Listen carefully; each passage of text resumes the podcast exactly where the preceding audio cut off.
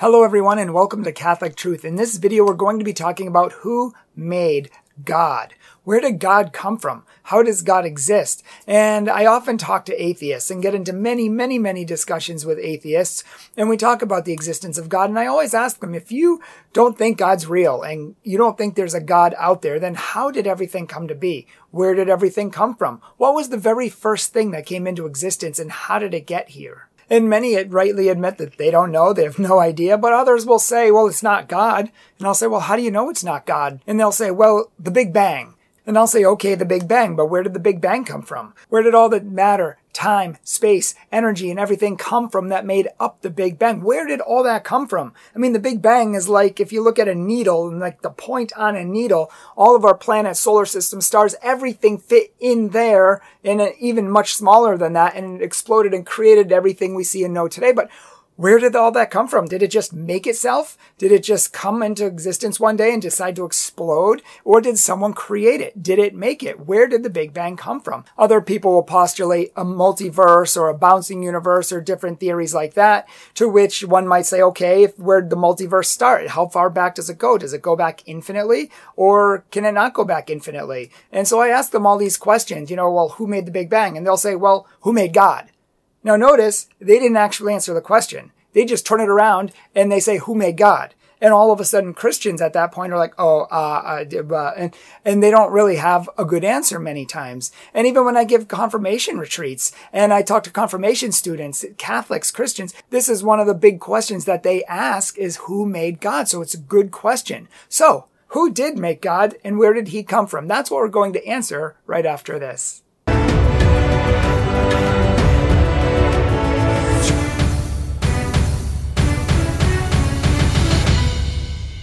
Hello, everyone, and welcome to Catholic Truth. My name is Brian Mercier, and I'm the president of Catholic Truth, and I'm a professional Catholic speaker. If you would like us to come to your parish, do a confirmation retreat, a parish mission, and I wrote a book. So if you're interested in questions of God and questions of science and religion and how they work together, we wrote a book called Why Do You Believe in God, which you can find on Amazon. And also you can check out our other YouTube videos on proofs for the existence of God, blog posts on our website, thecatholictruth.org, and you can check out our podcast as well. We had talked about how atheists, when you ask them, well, who made the Big Bang or some question like that, they immediately turn around and say, who made God? But they don't answer the question. So Christians should hold them to that and say, well, you answer the question first since I asked you, and then I will answer the question after. Because a lot of times they demand that you answer their question about where God came from or who made God or how God is there, but they don't have answers themselves. They demand that you give them full evidence that can be proven without the shadow of a doubt and and yet they can't do that themselves. Nobody knows, you know, how it began in the beginning because we weren't there. Nor can we test it scientifically, nor can we traverse time and go back to the beginning of the universe. And so in some ways, it's a great mystery.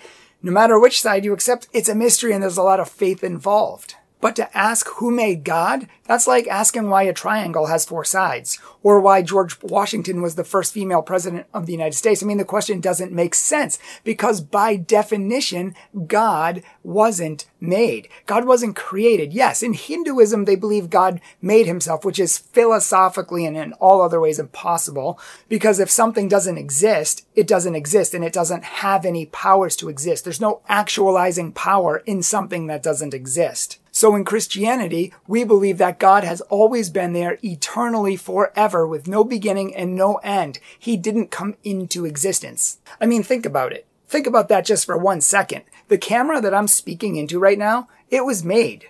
The microphone which I'm speaking into right now, it's made. The lights all around me, they were created. The chicken nuggets I ate recently, they were created. The water bottle that I drank and threw away, it was created. All of these things on earth are created. They're made. So if we're saying God's made or who made God, we're basically saying that he's like a camera, a light, a water bottle, or a chicken nugget.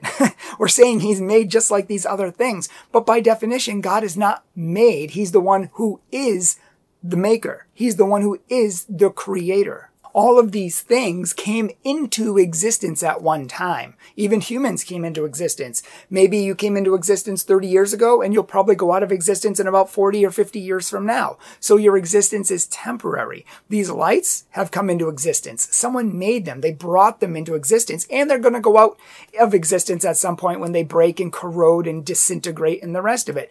Trees even don't live forever. They come into existence and they go out of existence. Every created thing has existence. But God doesn't have existence. He is existence by his very nature. He is eternal being itself. And so he can give that to other things. There's a proposition which says that you can't give what you don't have. So if you're in a room with people and you all need to read the same book, and you ask everyone in the room, Hey, do you have this book? I need to read it. Hey, do you have this book? I need to read it. And nobody has the book, then nobody can read the book because you can't give what you yourself don't have. And if there was nothing in the beginning, no existence, no thing, then there would be nothing now because you can't give what you don't have. Existence. Therefore, there had to be someone or something in the beginning with existence so that they could give it to somebody else. That's why we say God is existence itself. He's being itself and can give that to something else. A dead universe doesn't have life of its own. Something dead like a phone, a brick, a star, uh, oxygen, helium. I mean, all of these things were made by other things, created by other things. They came into existence and they're going to go out of existence. Everything that begins to exist has a cause. And you can't go back infinitely of causes because, well, then you come to a contradiction and there's no beginning and nothing gets started. It was just all there forever. One might imagine dominoes and going around the room and you try to trace the dominoes back. And imagine if you trace the dominoes that are falling all the way back to the beginning, but there's no beginning. They just keep going forever and ever and ever and ever. And there's no actual first domino that got pushed. There's no beginning. They just happen to be falling and they just happen to be going around the room in the universe and nobody knows why. It just happens. But nobody got it started. What's more realistic is that there was a first pusher who pushed that first domino and got that series of cause and effect going. Likewise, if you're trying to go through a train and you're walking from car to car trying to find a caboose, eventually you will come to the back of the train. But if the train is infinite and there's an infinite series of cars, you can keep walking forever and ever and you will never get to the back of the train. Or in reverse, you will never get to the front of the train, the engine, which pulls it because there is no engine. It's just a series of cars with no beginning and no end. It just happens and nobody knows why. And that's what we're saying. It's kind of like going to a grocery store and you go up to get some meat and you have to take a number. You know the number and then they give you your meat. Well, imagine if you took a number and then you had to wait in an infinite line to get your meat. Well, you'd never get your meat because there will be an infinite amount of people before you and an infinite amount of days before you. And with infinity between you and that meat, you'll never reach that meat. I mean, you literally never get to today, but we are at today. But going back in existence, all the way back infinitely, and just saying, oh, the universe was just there infinite. Oh, there's an infinite amount of universes. No explanation, no cause. I mean, everything in the universe has a cause. And we're going to get to this in another video when we talk about the arguments for the existence of God from contingency, that everything is uh, dependent or contingent on something else before it to exist, but it can't go back forever because then you never have someone who got it started to begin with. But what we're saying when we say the word God is that he was the first being, the first creator, the one who made the train, the one who pushed the dominoes, the one who got everything started.